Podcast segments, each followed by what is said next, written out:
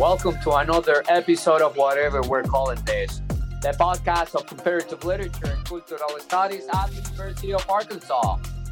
Today, we invited Dr. Hilaria Cruz to talk about the Chatino community. Dr. Cruz is an assistant professor of comparative humanities at the University of Louisville. She holds a PhD in linguistics from the University of Texas at Austin today, as usual, we have a special guest. We have uh, Dr. Hilaria Cruz. Thank you for accepting the invitation, Dr. Cruz. Thank you for the invitation. Dr. Cruz, I would like to start with uh, a quote that I saw on Facebook that uh, it, it, really uh, impacted me a lot. I really like it. So it says, El Estado mexicano nos ha negado a los indígenas el derecho de leer, aprender y disfrutar de cuentos en nuestras lenguas, obligándonos a alfabetizarnos en español, poder leer y discutir cuentos en chatino con niños chatinos en chatino, es un honor muy único que me llena de emoción. Now in English, the Mexican state has denied the indigenous people the right to read, learn, and enjoy stories in our languages, forcing us to become literate in Spanish reading and discussing stories in Chatino language with Chatino children is a unique honor that fills me with emotion. Mm-hmm. Dr. Cruz, now, can you tell us more about this children's book and how this project started? Yes.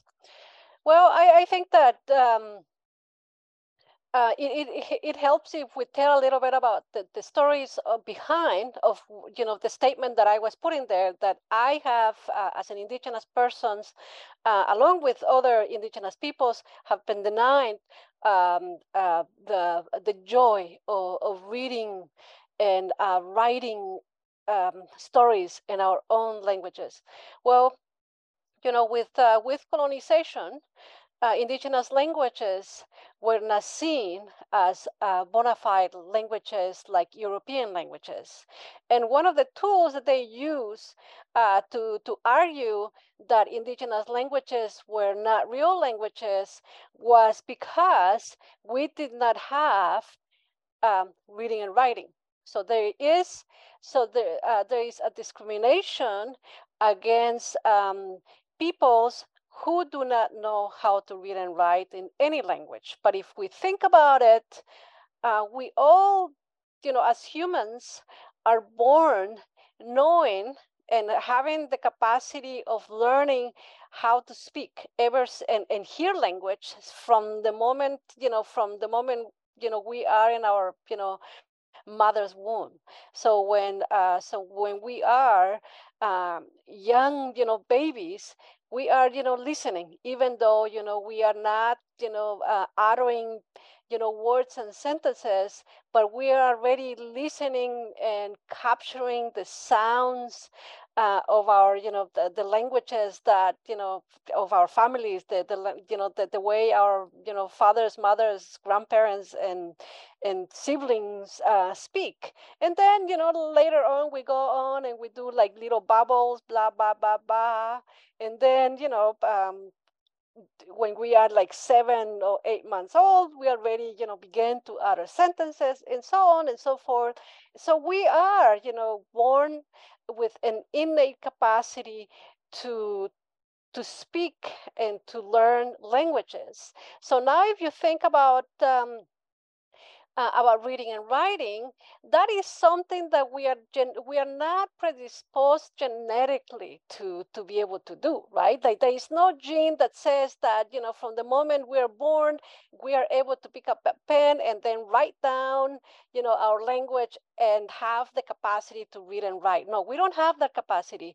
So that's why uh, we have to, you know, get trained. You know, someone has to teach us. In our world, you know, uh, children, you know, go to school to learn how to read and write. Uh, so then comes, you know, the formation of nation states. Um, and colonization. You know, colonization comes first, and then later on we have this formation of nation states. And they say that you know indigenous languages um, are not good for progress. That you know that the policy should be that indigenous peoples should be integrated into the main culture of the country where they find themselves. Like, for example, if you are a Native American in the United States, the language that you must learn how to read and you know uh, read and write is English. And if you are in Mexico, like me, I was born, you know, in Mexico. I'm a speaker of the Chatino language from Mexico. Then, you know, uh, when we go to school, we are taught how to read and write only in the um, only in the in the Spanish language. And if you if you if we go down, you know, further in you know like in South America, like Brazil, you know, like where the the language of the colonizers is um, Portuguese. Same reason. If you're an indigenous person from uh, from Brazil, then you are you know when you go to school, you are forced to learn only uh, the Portuguese language. So this is so these are policies that are in place. But I think that another tool that nation states have used against indigenous peoples and indigenous languages is also in addition of forcing children to learn how to read and write uh, in the Spanish language or whatever you know colonizing language is in this in the place where they find themselves, is that you know uh, resources for uh, carrying out research and particularly you know the research that needs to happen if you need to create tools uh, to be able to study to be able to read and to be able to write these languages is uh, linguistics right? So then um, um, there is no monies that is uh, put in place uh, to be able to create, you know, research to study the grammar, the particular grammars and the nuances of these indigenous languages. So then, like myself, when I went to school, I, you know, I spoke the Chatino language with my family, with my father and with my mother, with my grandparents, with my friends in the community, and with authorities. And um, and it was you know like uh, the language was highly appreciated and uh, we you know we we, we spoke Chatino, but then when we went to school, uh, we um, we we only you know uh, learned how to read and write in the Spanish language. So then, um, so that to me, like as a Chatino speaker, I began to question, you know, from a very early age. Okay, so now I know how to read and write in the Spanish language, I would like to learn how to do the same thing uh, in the Chatino language. I want to be able to uh, to use reading and writing in uh, in Chatino. I want to have books where I'm, you know, like uh, I'm, you know, like enjoying a story in the Chatino language. So I, you know, I tried to do it, and um, but it was impossible. Why? Because there were no tools that we could use. There was no research that we could use that tell us, hey, you know, um, your language is very particular in this case. Like for example, now as a linguist, I know that the Chatino language is like the Chinese language in a sense that uh, we have tones. So uh, the Chatino language uh, has a lot of tones um, even more complex tones than, than the Chinese language, by the way. So what does that mean, you know, when you have tones? Well, uh, the tones are the ones that tell you the meaning of the word. Depending of how, you know, like high or how low you say something, it tells you the meaning of the word. Like, for example, in the Chatino language, um, I could, you know, uh, say something uh, that segmental, segmentally, meaning by segments, I mean in the linguistics, we call segments consonants and vowels, right? Like I could write a word with K-L-A, kla. So if I say the word lo, kla, that means fish or star. If I say really high, kla, that's uh, that's weaving loom. And if I say like if if I put the melody like right in the middle, Pla, that stream. And if I put it, if I pronounce it a little bit higher, is cla. That's a water, uh, like a puddle, like a water. Cla, dream, cla, fish. uh, then I could uh, make um, a rising. I can rise my voice, and I could say "kla." That is a verb. It means you will arrive uh, tomorrow. And then, uh, uh, and then if I, and then if I go down, "kla," he will arrive. So, um, so we have a great complexity of you know tonal melodies. And if you have only been trained to read and write in the Spanish language, um, it's very difficult to create a, an orthography that is easy to uh, to use. Uh, it's easy to learn, and um, so that was one of the huge barriers that we had as Chatino speakers and wanted to create a, an orthography, a, an alphabet for our language because we did not have the tools. And because there was the Mexican government wanted all the indigenous peoples to only learn the Spanish language and nothing else. So it is a, it was a, a, it has been a great disservice. Even today, the Chatino children still only learn uh, how to read and write in the Chatino language. So that's why I uh, I um, enter. Um, I become very interested. I became very interested in studying um, um, linguistics because I wanted to create an orthography for the Chatino language. So together with my sister Emiliana Cruz, who is also um, a linguist anthropologist, and Dr. Tony Woodbury, who um, who is a professor at the University of Texas at Austin, we, uh, you know, like we were begging, you know, linguists, please teach me how to read and write my language. So that is how I came into linguistics because I wanted to create an orthography for the Chatino language because I wanted to, uh, I wanted to know how to read the language. I wanted to study the grammar of the Chatino language because it's a language that I love. It's a language that, you know, uh, that I spoke with my, you know, uh, elders, with uh, my friends, and you know, and uh, and to see that these languages are getting lost is to me is a you know uh, it makes me uh, very sad. So uh, so i don't you know like i don't want my language to die. So that's that is how um, when um, of course now i know how to read and write and i know a lot there's a lot to learn still about uh, about the Chatino grammar, but I wanted to learn how to you know like um, how to read and write. So then uh, so we have we created an orthography. We have taught with our own means other you know, um, Chatino you know people young people to to, uh, to read and write in this language. So that is how I began to create these books. And one of the unique things about these books that I've created is that the books are, on, are monolingual. They don't have a translation into Spanish or into English. Of course, there is nothing. I have nothing against these languages. I mean, I love languages because I'm a linguist. But you know, um, but I feel that you know uh, the we need to create more materials in indigenous languages with no translation because um, there is a place, of course, you know, for um, enjoying, you know, bilingual books. But I feel I haven't done any studies. This is just my, you know, gut feeling that when you are presented with books that have, you know, um, uh, writings in uh, both languages, like for example, bilingual books, right? You have the you have the native language or whatever you know language um, uh, let's say you know a translation of english and bantu right? Like um, uh, an african language.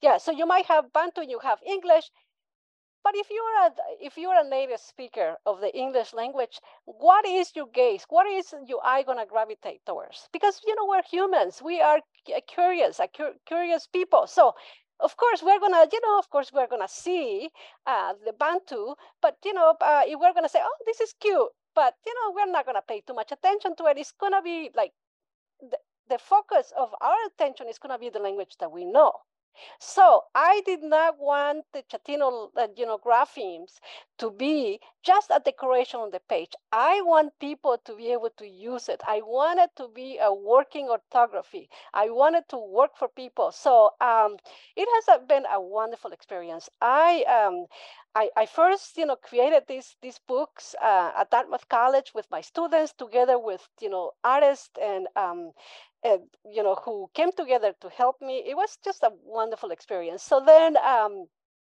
uh, so we created these books. I began to to read these books with people in my community, and people were just like really uh, taken by these books because they have the the books have you know very cute illustrations you, uh, uh, you guys can see them because you can actually the books are you know you can download them for free um, so um, it, so in addition to being you know cute and you know like uh, people enjoying the you know like uh, looking at the chatino writing in conjunction with you know the, with the beautiful you know like illustrations the books actually uh, have opened up a, a dialogue about language loss. Like, for example, I was reading one of the stories to a, a gentleman from my community, and then he began to say, You know what? I'm really sad. You know, my kids are not teaching Chatino to their kids.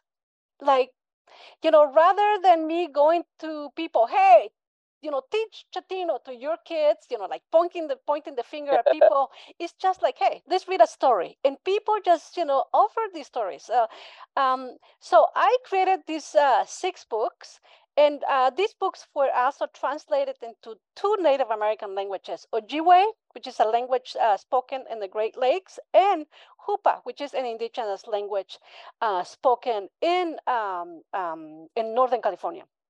So um, currently, I'm uh, I'm an assistant professor at the University of uh, Louisville in the comparative humanities.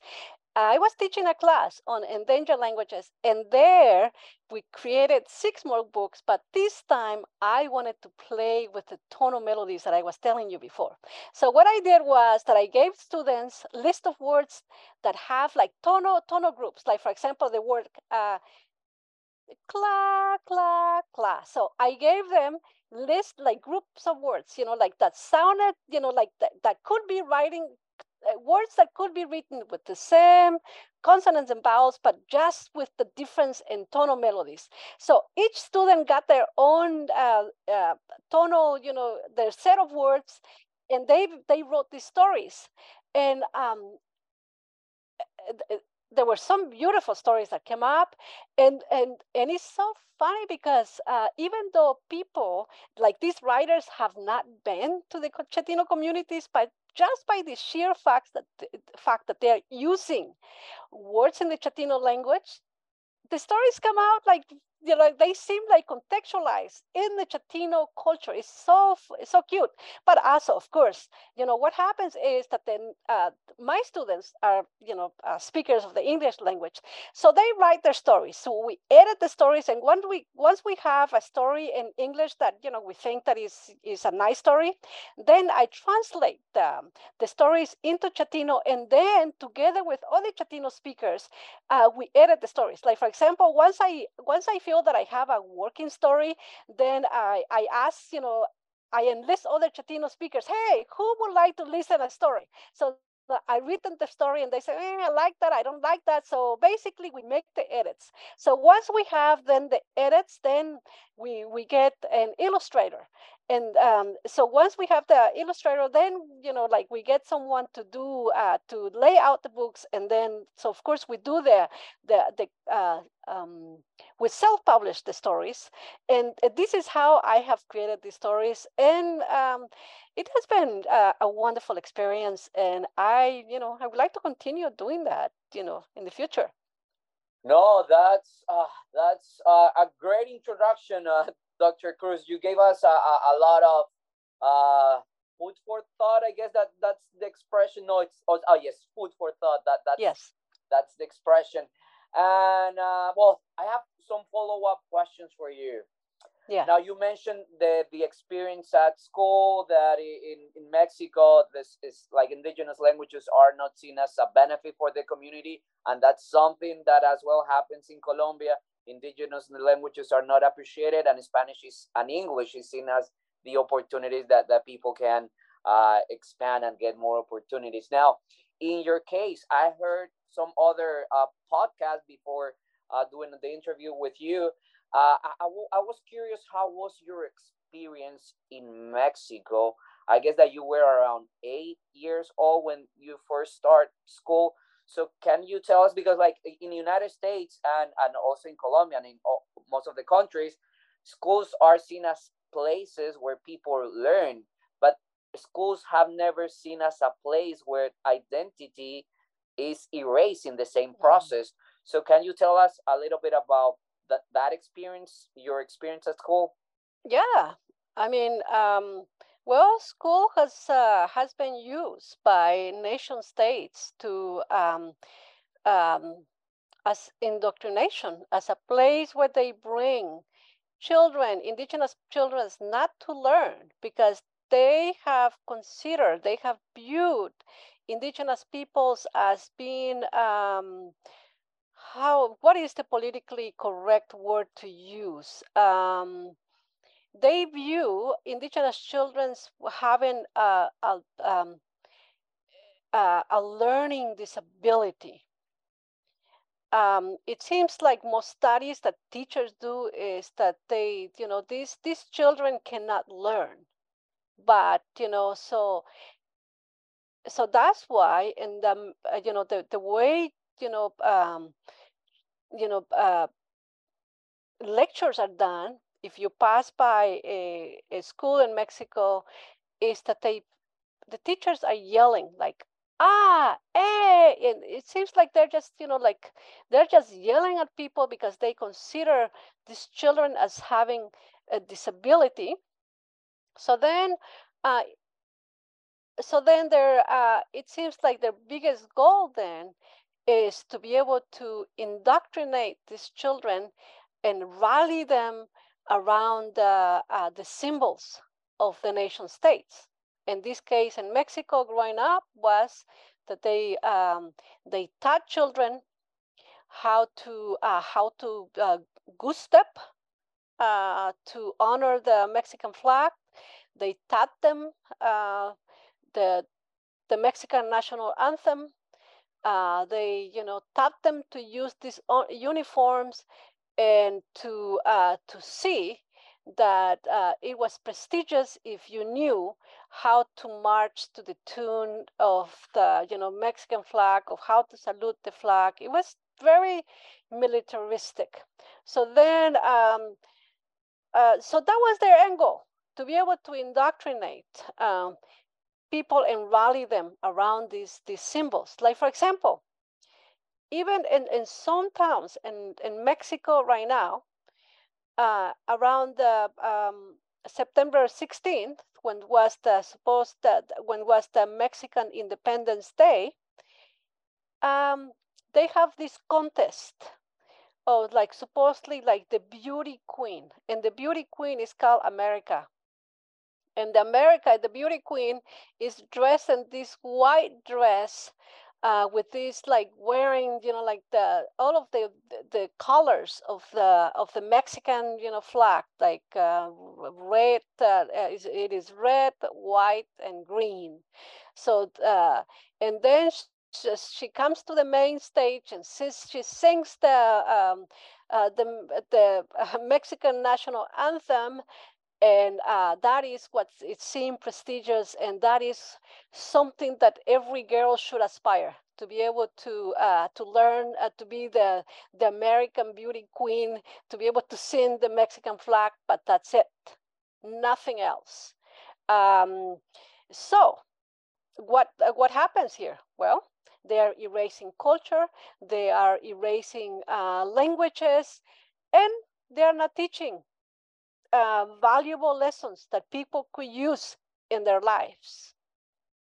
I mean, what uh, what service is it to learn um, to rally around the, the, Mexican national symbols? Well, I guess you know uh, you don't you don't question the notion of a nation state. Maybe um, maybe you are taught that lesson, but are you taught any other lessons uh, that could serve you in life? Like for example, why is it that you know most able-bodied uh, young indigenous peoples as only aspiration is to be able to come to the united states and work washing dishes or you know find any other jobs that might you know um, uh, where they can you know earn some income to help their families. So um, uh, the situation of our um, public education is just not serving indigenous peoples and it's not serving young people, and it seems like uh, there has been, you know, struggles of, you know, uh, teachers, and which I respect, but I have not seen them really questioning um, the curriculum that they are teaching and uh, and and the way they are uh, in cahoots with the nations with the nation state to erase culture and to erase language.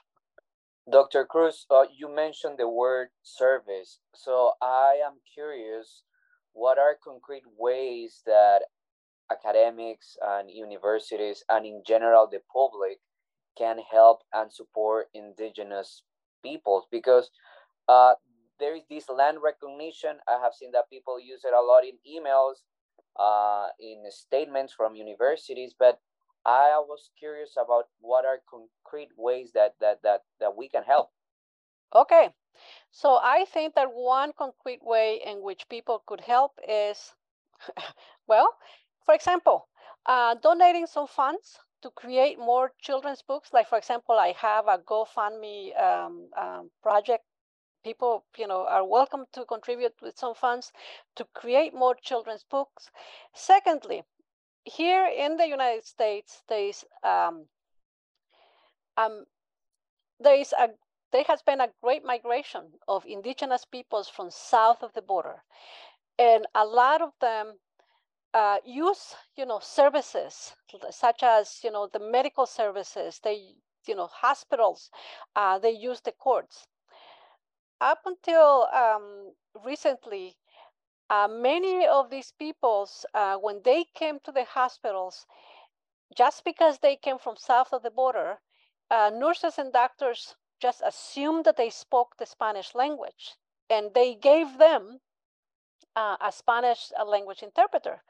But we have seen that a lot of Hispanized peoples in uh, Mexico and in other places, they also discriminate against indigenous peoples.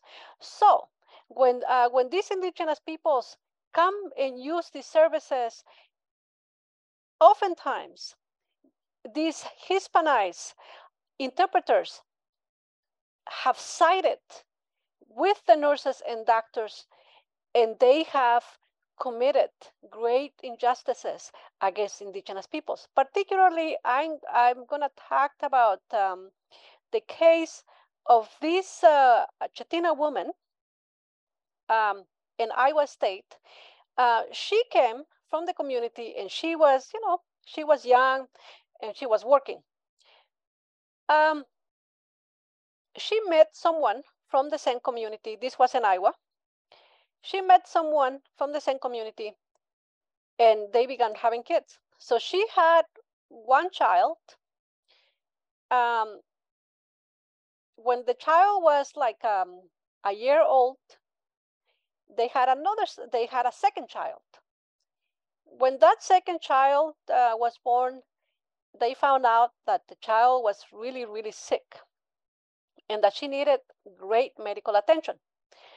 Um, she needed to she needed to access, uh, she needed to be taught how to take care of this baby because I think that she was born with uh, cerebral palsy and she uh, she needed a lot of uh, care. So uh, so the workers at the hospital were trying to teach uh, Domitila, is her name, Domitila Candelario is her name. They were trying to teach her how to take care for this sick baby when they took her back home. They realized that she was not following uh, directions. So they called the Spanish uh, interpreter. The Spanish interpreter came. The Spanish interpreter sided with the, um, uh, with the doctors, and they deemed her disabled. So they deemed the mother disabled. They kept the child at the hospital. They called child protection services. And like for a year, they followed her. They began to look into her life and this is so interesting because you know like i you know i, I already you know said that they were really poor. So then um so domitila was collecting um cans because uh, because she you know needed some money you know like she was collecting the cans because she needed to uh, you know like uh, you know she wanted to get some money you know like the five five cents that you get for deposits. Okay. So she was collecting the cans and she was collecting beer can, beer cans. So, so she had a ton of beer cans in her home. So Child Protection Services just said, "Oh, okay, there is alcoholism in this house. There is abuse. There is." Um, they never asked her, you know, why did she have those beer cans? So they used, they used this against her. They came and snatched that older boy, like he was nine, a year old, when they came and snatched the boy away from her. Um, she was really ashamed of what happened. This was in 2001 when she called me and she says, Hey, Hilaria, they took my two kids away. Could you help me? I went to Iowa, but it was just way too late. We only had like a month to be, to appeal to the Iowa Supreme Court. Actually, I borrowed five thousand dollars out of my credit card. We appealed to the we made the appeal to the Iowa Supreme Court because she was denied of a constitutional rights. She was never given a, a Chatino interpreter. So, to tell us a, a big, uh, you know, a, a long, you know, story to make a long story short. Um, okay, so of course they took the, those kids away from her. Um, in 2020, right before COVID broke, Domitila called me back and she says, Hey, Hilaria, uh, do you remember that, that kid that the state of Iowa took away from me? And I say, Yes. He says, One of the, uh, one of the, the young men uh, got, got in touch with me. So it was just a beautiful moment. Um, now they don't have a language in common because the young man was was placed with a with an Anglo family uh, he did he of course he's not going to speak Chatino. He doesn't speak Spanish.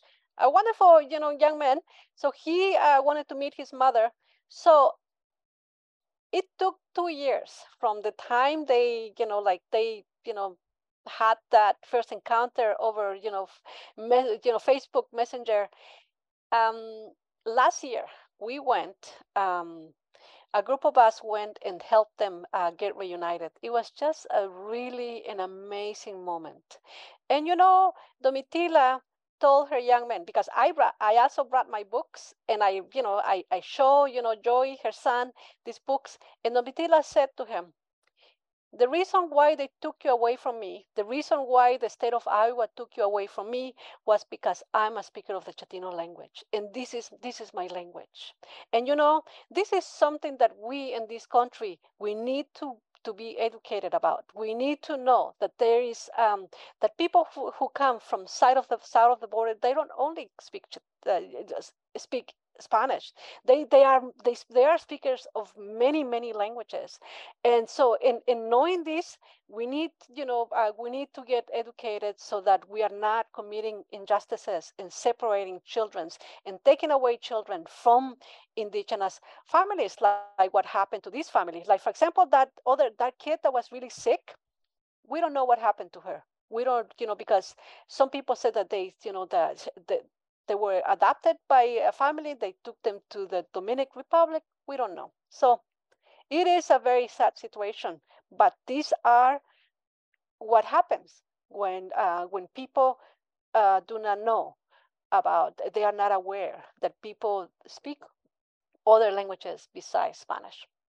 No, and uh, Dr. Cruz, this uh, is, is, a good way to celebrate Native American Heritage Month is to recognize differences recognize that there is a diversity in the language and, and mm-hmm. recognize that not because they are coming from a different country or the rest of people in North and Central and South America that all of them speak Spanish.